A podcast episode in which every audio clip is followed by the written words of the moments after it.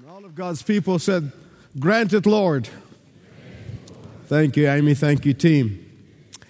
If I've heard it once, I've heard it a hundred times in the past 45 years in the ordained ministry. And I've heard it in a variety of ways, but the problem is the same. Why don't I seem to be able to have victory in my life? Why I don't seem to be able to live the Christian life in joy and victorious and, and in a sense of achievement or accomplishment for the Lord. Why? Why I don't feel uh, contented and joyful? Why do I feel frustrated in my spiritual walk? Someone said, I, I go from one Bible conference to another and I'm still the same. Another person said through the years, he said, I go from church to church, but I still can't find what I'm looking for. And one time a lady said to me, she actually said, I go to three different churches every Sunday. I go to an earliest church, then I come here, then I go to a third church. Another said, I have tried everything. I have tried speaking in tongues.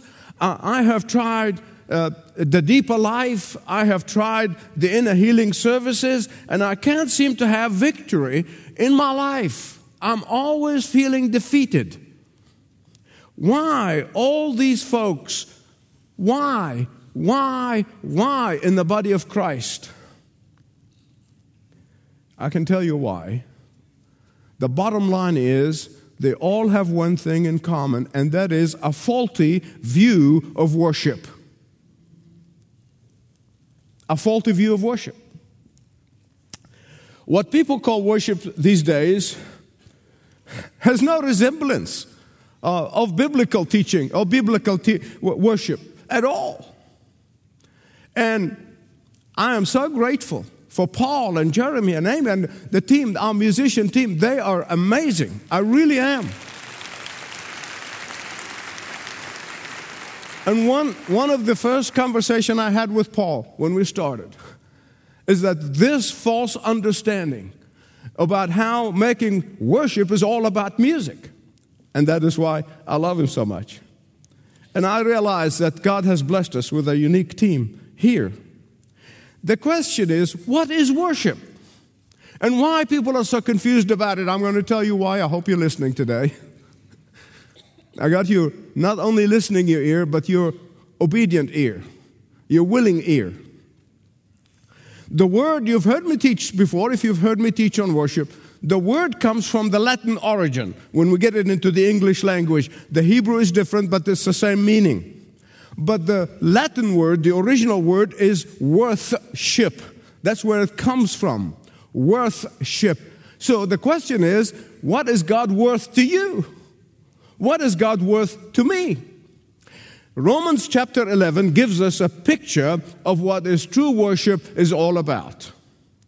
At the heart of worship is not what we can get out of it, but what we can give to it. That is really the bottom line, and that's where the confusion comes from. Worship is not getting, but it is giving. And that is why we have these problems, these folks running around trying to find a victory in their life, trying to find uh, uh, contentment in their life, they're trying to find spiritual growth in their life, and they can't find it. Listen to what Paul said in Philippians 3 3. Those who worship in the Spirit of God, glory in Christ Jesus, and put no confidence in the flesh. Jesus said, in John chapter 3 when he's talking to the Samaritan woman. Those who worship my Father worship him in spirit and truth. For such people, the Father seeks to be his worshipers. If you got this, say amen. amen. True worship is not what I can get out of God, uh, but showing what God is worth to me. True worship is multifaceted. Of course, praise is part of it, and prayer is part of it, proclamation is part of it, sacrificial giving is part of it. And to add insult to injury, there are some false preachers who persist that what we need in the Christian life is to get more of God and more from God. Beloved, listen to me. In Ephesians chapter 3, it is not about get, get, get, get, get. In Ephesians chapter 3, he said, In Christ Jesus, we have already been blessed with every spiritual blessing. How many? In Christ Jesus, we already have all the treasures of wisdom and knowledge. How many?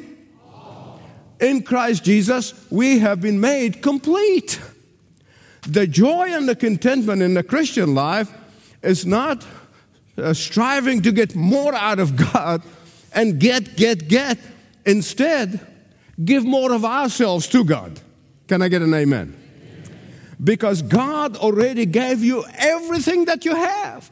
Everything. What we need to do is appropriate what He already has given us. And you need to know how to do that. In fact, Romans 12 tells us how to do that. Here in Romans 12, chapter, 1, uh, chapter 12, verses 1 to 8, Paul gives us the only way for true joy, for contentment, for satisfaction, for victory in the Christian life. Please listen to me. Worship is not getting high on, on some emotional high and then it wears off and then you're back in the dumps in worse condition. No. Listen to carefully to the Word of God. Verse 1 Therefore, remember what the word therefore must be therefore? Okay, I'm going to come to it.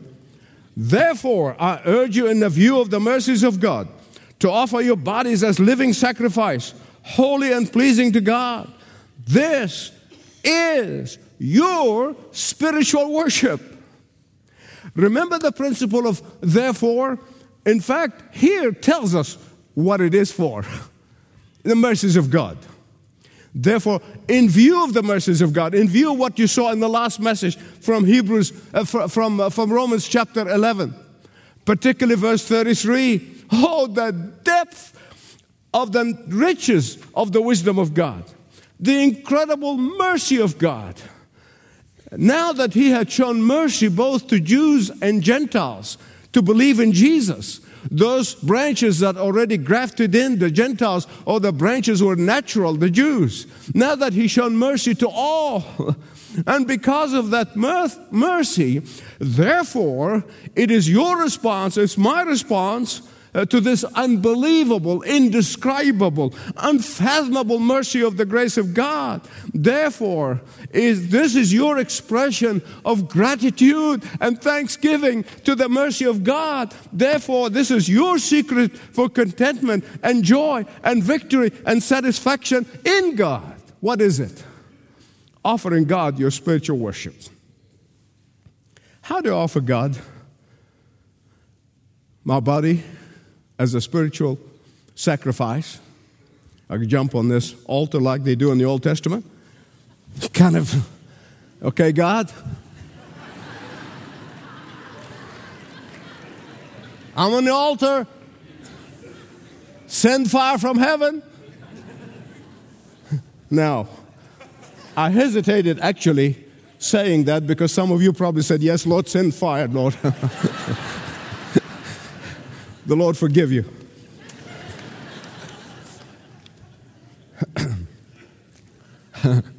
First of all, when Paul talking about offering our body, he's not talking about the bones and the flesh and the skin and, and the tissues. He's not talking about this physical body.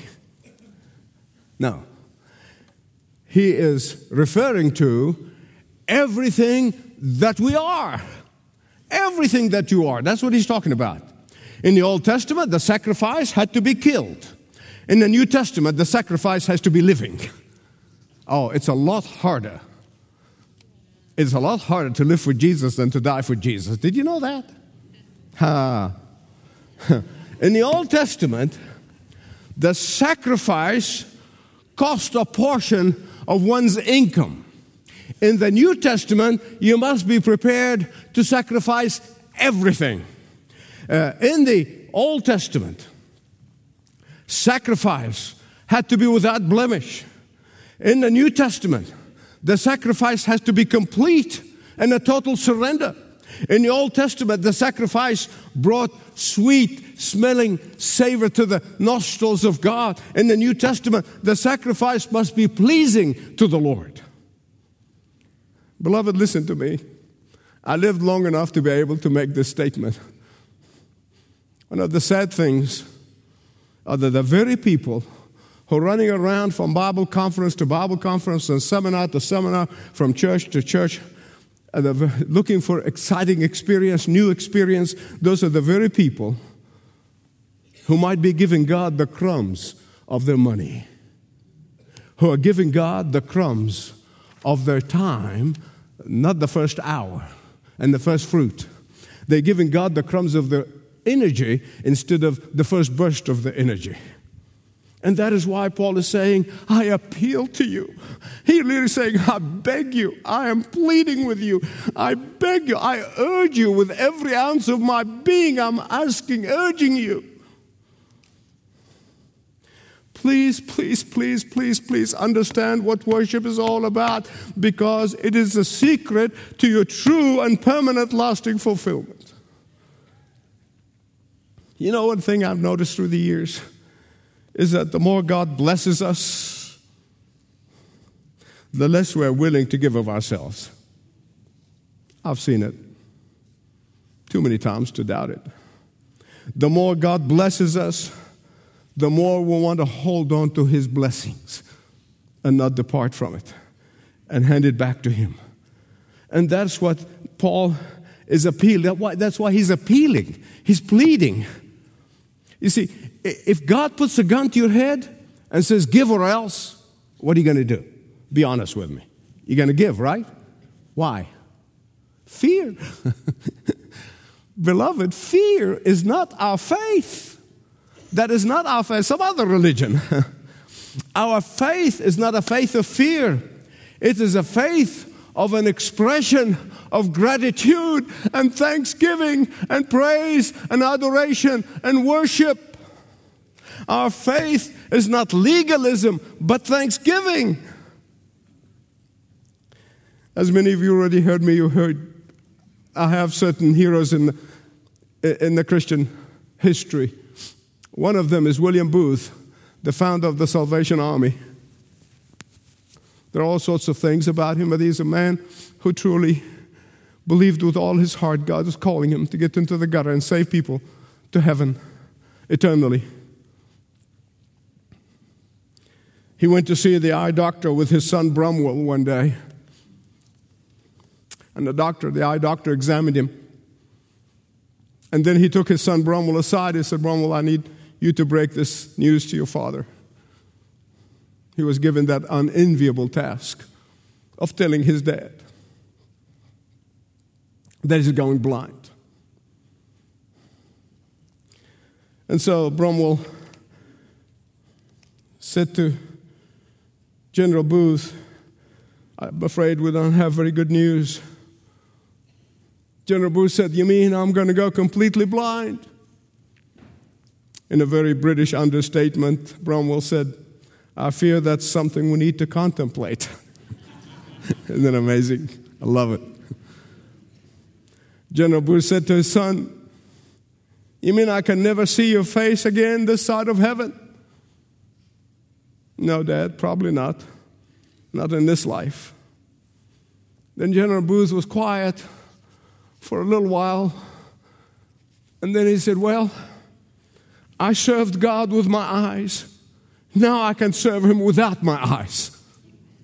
Beloved, this is a man who understood what it means to offer himself totally without reservation in true worship.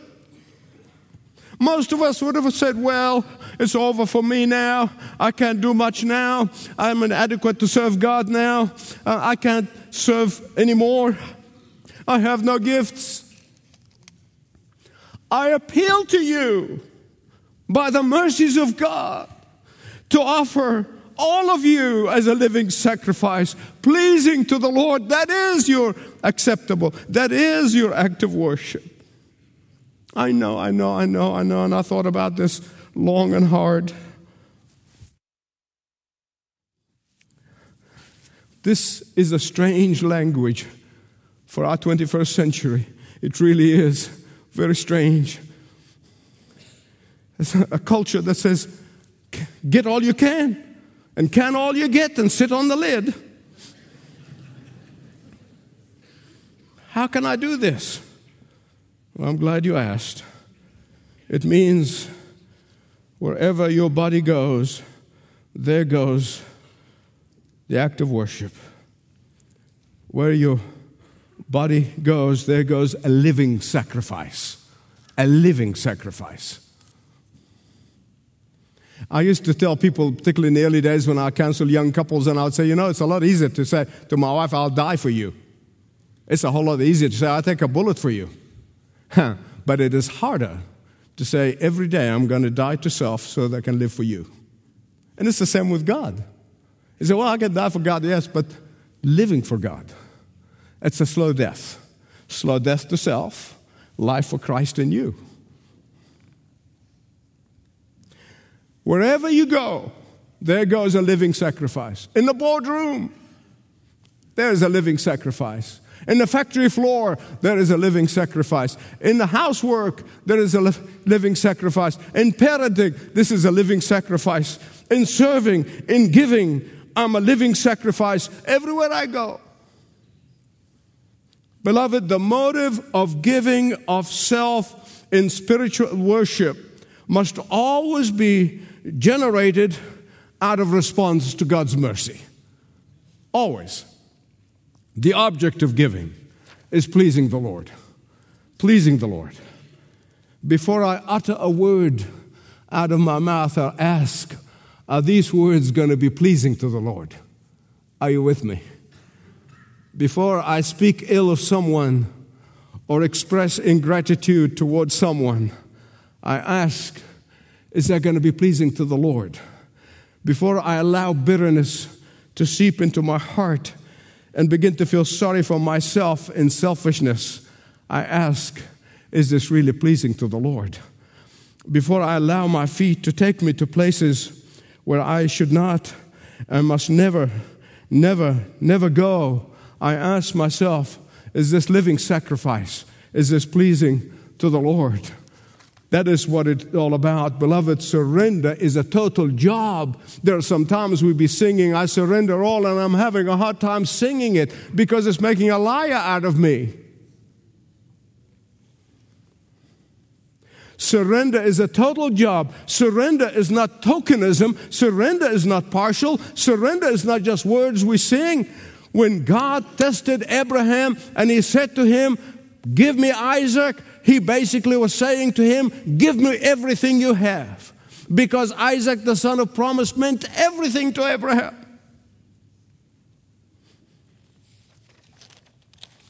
You know what, Abraham, according to Hebrews now that we know it, Abraham said, Well, man, we're going to see some miracles. God is going to raise some dead. I'm going to raise my dead son. Can't wait to see how God is going to work this one.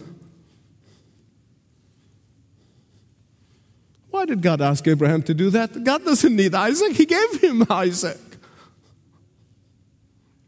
He wanted to see if Abraham's affection moved away from the Lord and placed it on the blessing.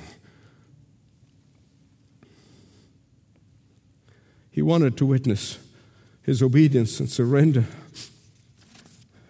He wanted Abraham to say, Lord, everything I have comes from you. It's yours. God doesn't want it. He wants you to be willing to surrender it. When David could not build the temple, it's the longing of his heart to build the temple to the Lord. And he really was, you can see it from the way he described it and the way he, he, he told him the measurements and the way he, he, he really was, this was the, the dream of his life. And God said, No, not you. Your hands have too many bloods in it. So, what does he do? He takes his entire net worth, puts it aside, said, Take it all, use it. Therefore, I urge you, brethren, in the view of the mercy of God, to offer yourselves totally, completely as a living sacrifice, holy and pleasing to God, which is your spiritual worship. Then immediately the Apostle Paul goes to speak about the spiritual gifts which every believer has at least one. Some of you have more than one. Verse 2 Do not conform any longer to the pattern of this world, but rather be transformed by the renewing of your mind. And then, and here I'm adding, this is a Youssef part, and only then. and then will you be able to discern the will of God. My goodness, we live in a culture, oh, it, it, it grieves me no end. We, with this conformity mentality, it, it's alive and well. I mean, you see it all over, all over the place. Conformity. Anybody tries to be different, immediately jump on him or her. Uh, even in a, in a kind of a little more ridiculous or a little, a lower level importance, you see some whiz kid who's wearing a $200 sports shoes. Every kid wants to buy it. Conformity. Some celebrity, useless celebrity, wears a designer jean. Everybody wants to buy that jean. And it goes from the ridiculous to the sublime. It gets worse. Beloved, listen to me. Standing against the current of culture is a rarity these days. If there is a hip pastor, you know what I'm talking about? Now, if you want to know what a hip pastor is, look at me and you know he's not like me. he just, no, no, I'm not a hip pastor. If a hip pastor gets up and he said, God is too big, there are many ways to God other than through Jesus. I am so thankful that I can come to him through Jesus, but not everybody. Thousands of young pastors follow suit and start preaching this stuff. Tragedy, tragedy, tragedy. Another hip preacher says, We don't need to judge sin, we can baptize it into the church. Thousands of young pastors within weeks preaching the same falsehood.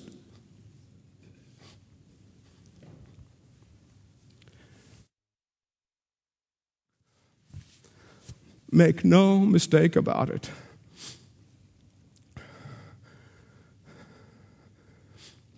Satan understand this powerful desire of conformity. He understands it very, very well, and he uses it to the hilt. He uses it to the hilt. Why? Because Satan's goal is to destroy the church of Jesus Christ. Is this news to you? No. I know. I tell you what, I, I, I, told the devil, I said, if I croak, I'm going to preach this sermon. so forgive me for, for croaking.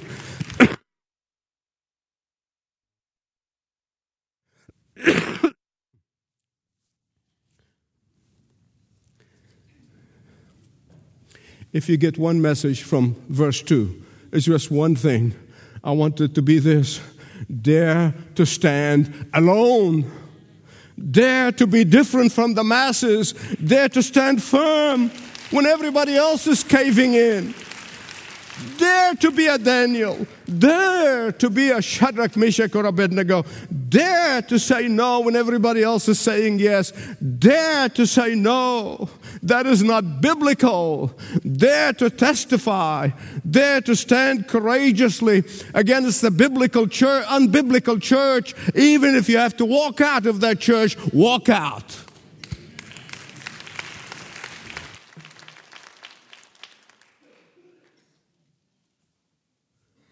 Why? Because the transforming of your mind produces transforming of your will. And the transforming of your will is going to reveal the will of God to you. And you and the will of God will be one in and out in the same mind, the same mind as Christ Jesus. the word transform here that is used, the original word, is the word from which we get uh, metamorphosis, where something is transformed from one form into another. Um, it's like a change of the tadpole into a frog or a caterpillar into a butterfly. Let me tell you, a lot of caterpillars in this church need to become butterflies. You better start flying, all right? Okay, I know. Get out of your cocoon. Get out of your cocoon and start flying. In fact, in this same word is used here It's the same word used in the, in the, in the Gospels to describe what happened on the Mount of Transfiguration. You remember when Jesus took Paul, uh, took Peter uh, and John and James and went up to the Mount of Transfiguration, and that's what the word means: tra- transformation or, or transformation. The Lord's inward essence was allowed to shine through his body, and he said his face radiated. That's what it means. He was transformed. Look with me at verses 3 to 8. I know I have long introductions, but I get to the sermon. I often do. Here, the Apostle Paul gives us practical ways by which we can offer ourselves totally as a sacrifice to the Lord. Please listen to me. We cannot offer ourselves totally to the Lord when we're sitting on our blessed assurance and doing nothing. Hello. Why?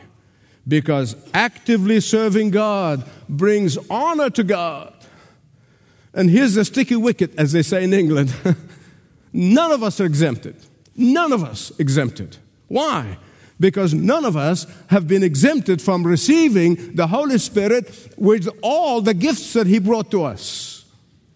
Beloved, listen to me. Study after study after study. I've always been fascinated by this.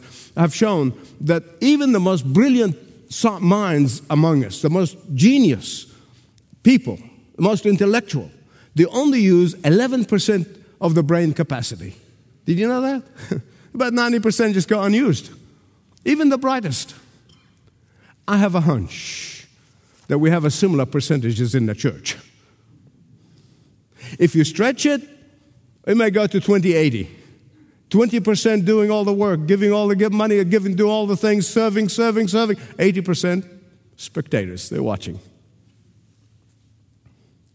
Here is the flow of true worship it goes from self denial in spiritual worship to self surrender to the will of God.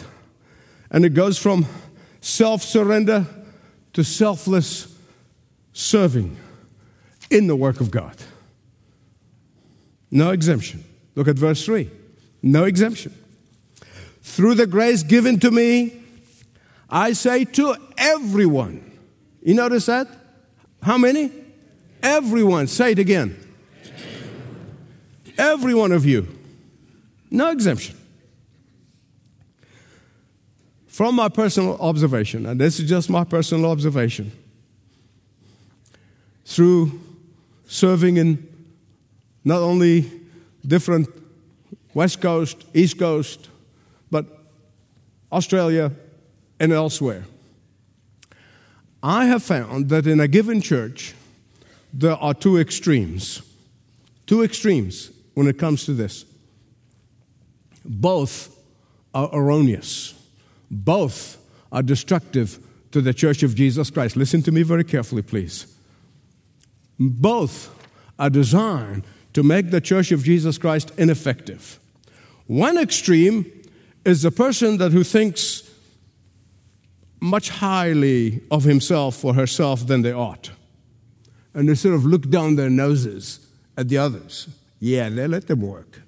They're the workers. I'm the prince of the church. I'm the princess of the church. I don't work. Look down their noses. They think the serving is beneath them. That's a bad extreme. The other bad extreme, equally bad, is the self deprecating. the self deprecating person, well, I, am just not worthy. I, I have nothing to offer. I can't really do anything. Both are false perceptions and both designed to paralyze the church of Jesus Christ. Are you with me? So, what's the answer? The answer to those two extremes given to us right here in the scripture, not from me, I, am not bright enough to tell you. Right here in the scripture, it tells you. Verse 3, Paul says, the first answer, have an accurate self perception. Can you say that with me? Have an accurate self perception. Let's say it again. Have in verses 4 and 5, he said, have an adequate perception of others. And thirdly, verses 7, uh, verses 6 to 8, he says, have an active service mentality. Have an active service. I've worked hard on those A's so you can remember them, all right? You get them? Accurate, adequate, active. Can you say them with me? You get an A. By the way, I, I, I, I designed to scare you a little bit, but this I'm going to go through very quickly. It's not going to drag, explain each one of them in, in length. So, relax now. You will not miss out your lunch. Adequate self perception means that I'm neither inflated or deflated. I'm realistic about myself. How do I have an accurate perception of myself? By not keeping my eyes on somebody who's better than me or focusing my eyes on somebody who's worse off than me. Why? Because you will always find somebody who's better than you. You will always find somebody who's in worse shape than you. If you focus on somebody whom you perceive better than you or has different gifts than you, you will experience false discouragement. You will, I promise you. If you keep your eyes on somebody whom you perceive worse off than you are, or have different gifts than you are, you will have an inflated self importance. Both extremes are deadly. Both of these are wrong measurements. For accurate measurements of self is a relationship with Jesus Christ is keeping your eyes on Jesus. When your eyes on only on Jesus, you will have a sober judgment, meaning accurate perception. Why? Because God does not give us all the same measures of faith. He gives some measures of faith to you and different from you and you and you and me. And when you operate faithfully on the measure of faith that He's given you, you will not be discouraged. You will not be discouraged. You will not be frustrated. You're not going to feel defeated. Can I get an amen? amen? Transforming of the mind will help you to have an accurate perception of yourself. Secondly, transforming of the mind is going to allow you to have an adequate perception of others. Verses 4 and 5. Uh, let me just give you a, a word picture here two members of the same body, my body, my ear and my hand. Imagine the ear says to the hand, I know it's far fetched, but just humor me, okay? You're useless. You can't hear, I hear. I perform a service, you're not. Then all of a sudden, you get a, an itch in your ear. And you need the hand, right? But you don't say, you already told the hand is useless, so try to go like this, you know. Have you seen people walk like that?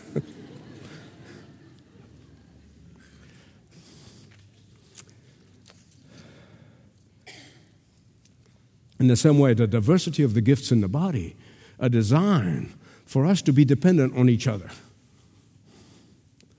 Or imagine for a moment you're flying on a plane, and all of a sudden the announcement comes and says, we have made a decision that we're going to switch roles. The pilots are going to serve the food and the, be flight attendants, and the flight attendants going to pilot the plane.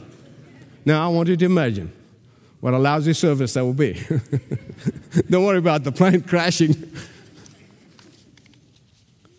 or imagine the horror of me trying to sing a solo every Sunday. I know you'll clear this place out before five minutes into the service. No. Paul said, Don't envy the gifts of others. Don't despise your own gift. Don't sit and wish you've had a different gift. Don't waste your life moping and moping and, and, and, and moaning and complaining that your gift is not important, your gift is not significant.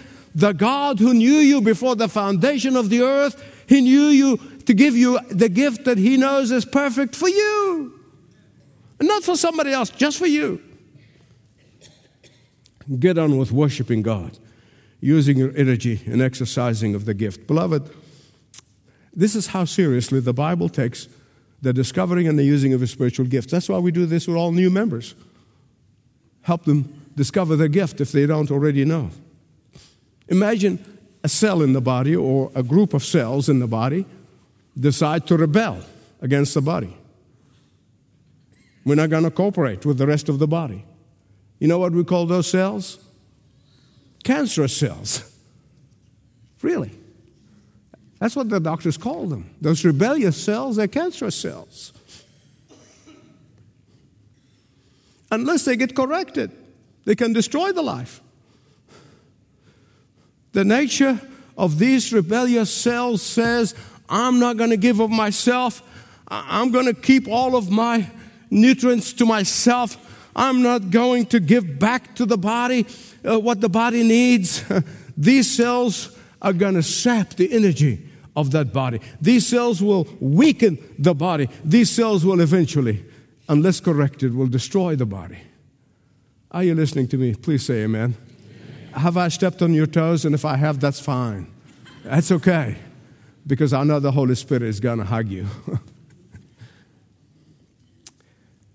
Our transforming mind gives us accurate self perception. Our transforming mind will give us adequate perception of others. Finally, thirdly, six to eight, our transformed mind will give us an active, serving mentality. Beloved, the scripture tells us that when we become born again, the Holy Spirit comes in to dwell in us, but He doesn't come empty handed. Holy Spirit is very generous. He always comes carrying gifts at least one gift. For most of us, it's more than one. That's your spiritual birthday gift. The Holy Spirit brings it to you, hands it to you. The saddest part to me is the person who never, ever opened the gift to know what it is. The next saddest person to me is the person who opens the gift and says, Oh, I don't like that. Put it on the shelf operate without it. Meanwhile, the body of Christ is languishing. The body of Christ is suffering because of their absence. Listen, to those who say, particularly those who are watching me right now, and to everyone here, those who say, I get nothing out of church, to those who say, uh, church doesn't do much for me. Think about the loss that others are experiencing because of your absence. Think about that. And think about it for a long time. I'm told that in the United States Navy, there are about 700 ships plus, more or less, 700 ships that are um, stays in the harbor. They don't go out, inactive. Uh, they irreverently refer to them as mothball navy. These vessels anchored in various harbors around the country. They are constantly receiving excellent maintenance. The exteriors are continuously repaired and painted and repainted. The hulls are continuously uh, bombarded by electric impulses designed to retard the process of rust or corrosion. While most of these ships could be ready in a short period of time for active service, at present they just sit in the harbor. Unfortunately, there are many people in the Church of Jesus Christ who can be called mothball Christians. Mothball Christians. They're continuously receiving ministry. They, when they're discouraged and they need prayers, they receive Christian encouragement. Uh, when they're spiritually hungry, they get fed. But then when they don't want to, anything, they hang on the door a sign that says, Don't disturb. Don't disturb. Romans 12, 6 and 8, Paul gives us a beautiful picture here. I believe with all my heart, if every church, if every believer takes this picture to heart, we can turn this world upside down. Let me tell you this as I conclude. It's an illustration. I don't want to take it too far. And when I tell you the story, you'll understand why I'm warning you ahead of time. You'll understand the point of it. After World War II, there were a group of German students, uh, Christian German students, who volunteered to go to England and help repair a very well known, famous cathedral that was bombed by the Germans during the war. And they worked hard, they repaired, and they've done all the things they could do. As the work progressed, they become concerned about the large statue of Jesus. See what I said? I'm not big on statues, but I'm telling you the story. There was a large statue of Jesus, was depicted with his arms wide open, and the inscription at the bottom of the statue says, Come unto me. And they tried to repair those arms, they tried to repair those hands, but just they couldn't do it, and they couldn't do it. They experienced real difficulty in fixing it. After much debate, the leadership of that particular cathedral, that church, they've decided to keep the hands off of that statue and change the inscription Christ has no hand but ours. See what I mean? Because my hand of, the hand of my Jesus is too mighty to work, it's too powerful, it's not short. But the point is the same.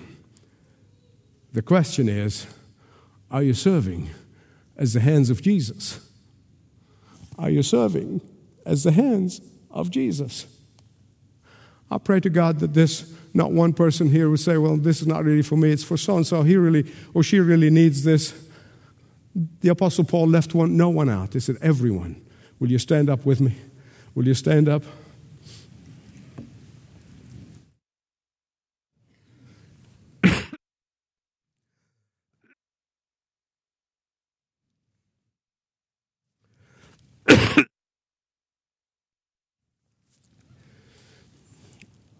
I'm going to ask the musicians to start just uh, playing in the background here. As I want every person standing here, I hope you're not going to leave. Just wait a few more, minutes. God may be doing work in your life. I don't know. The Holy Spirit might have spoken to you. And as our musicians just play softly here, I, I want the Holy Spirit to speak deeply into your heart. If already spoke to you, just say, Holy Spirit, what is it that you want me to do? What is it that you would have me to do? Now, Holy Spirit, I do want to serve you with all my heart. I do want to worship with every ounce of my being. Will you show me? Will you make the way clear? Take a moment, ask the question. He will answer you. I know He will. I know He will. God loves you so much. He cares for you, not just forgive you all of your sins, redeem you, provides for you, but He even allows you to be able to see and read the Word of God and be challenged by it. That is a great gift from God. He does that to me all week long. And then, if the answer, Michael, Yes, I really want to serve the Lord with every ounce of my being. I want to be in this spiritual worship environment. I want to use all the gifts that He's given me. I, I, I don't want to sit like a mothball Christian. I really want to serve Him, and I want to be encouraged by Him, and I want to be shown how to do it.